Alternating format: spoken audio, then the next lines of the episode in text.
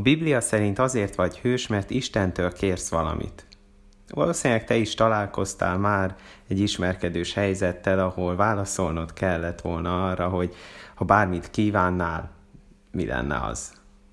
Sok pénzt, mondjuk az összeset, láthatatlanságot, vagy valami ilyesmi szuper dolgot, boldogságot, vagy még jobb, minden reggel ágyba forró csoki. Az az érdekes, hogy ennek az ismerkedős kérdésnek az alapja egy bibliai történet. Pont ez történt Salamonnal. Amikor Salamon átvette az uralkodást apjától, Dávidtól, Isten egy éjszaka odajött hozzá, és azt mondta neki, kér valamit, én megadom neked. És tényleg bármit kérhetett volna. Nem is tudom, ha tényleg kapsz egy ilyen lehetőséget, mit teszel akkor? Mi alapján döntesz? Mi a jobb? Ha nincsenek betegségek, vagy ha a világbéke van? Ezért nagyon jó Salamon válasza. Adj azért nekem bölcsességet és értelmet. Őt az érdekelte, hogy hogyan legyen jó király, és arra jutott, hogy nem tudja, mi kell hozzá.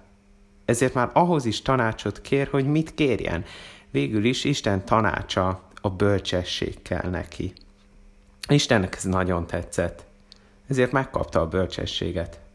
Ja, meg persze minden mást is. Pénzt, hatalmat és minden nap ágyba forró csokit.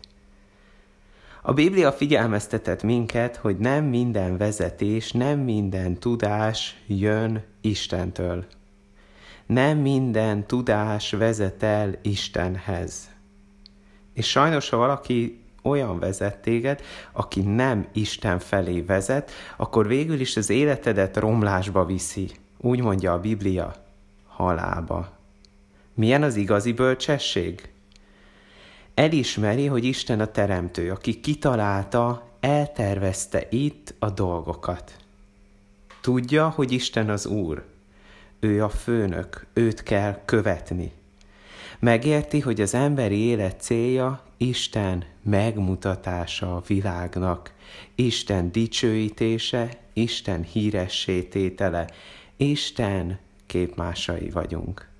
Beismeri, hogy ezt nem tudja önmagától megtenni, ezért Istenre van szüksége, vagyis bűnös, akinek kell egy szabadító. Bízik Isten szeretetében, és örül, hogy Jézus önmagát áldozta érte. Át akarja az életét formálni Isten vezetése, Isten szava szerint ma is.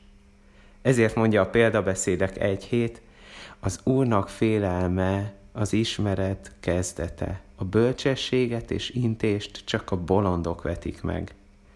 Kezdj Isten bölcsessége szerint egy új életet. Egy kis feladat a végére, tanulj egy kis bölcsességet. Keresd ki a példabeszédek könyvét, online, egy alkalmazásban, a melletted levő Bibliádból, és tanulj meg egy mondatot belőle.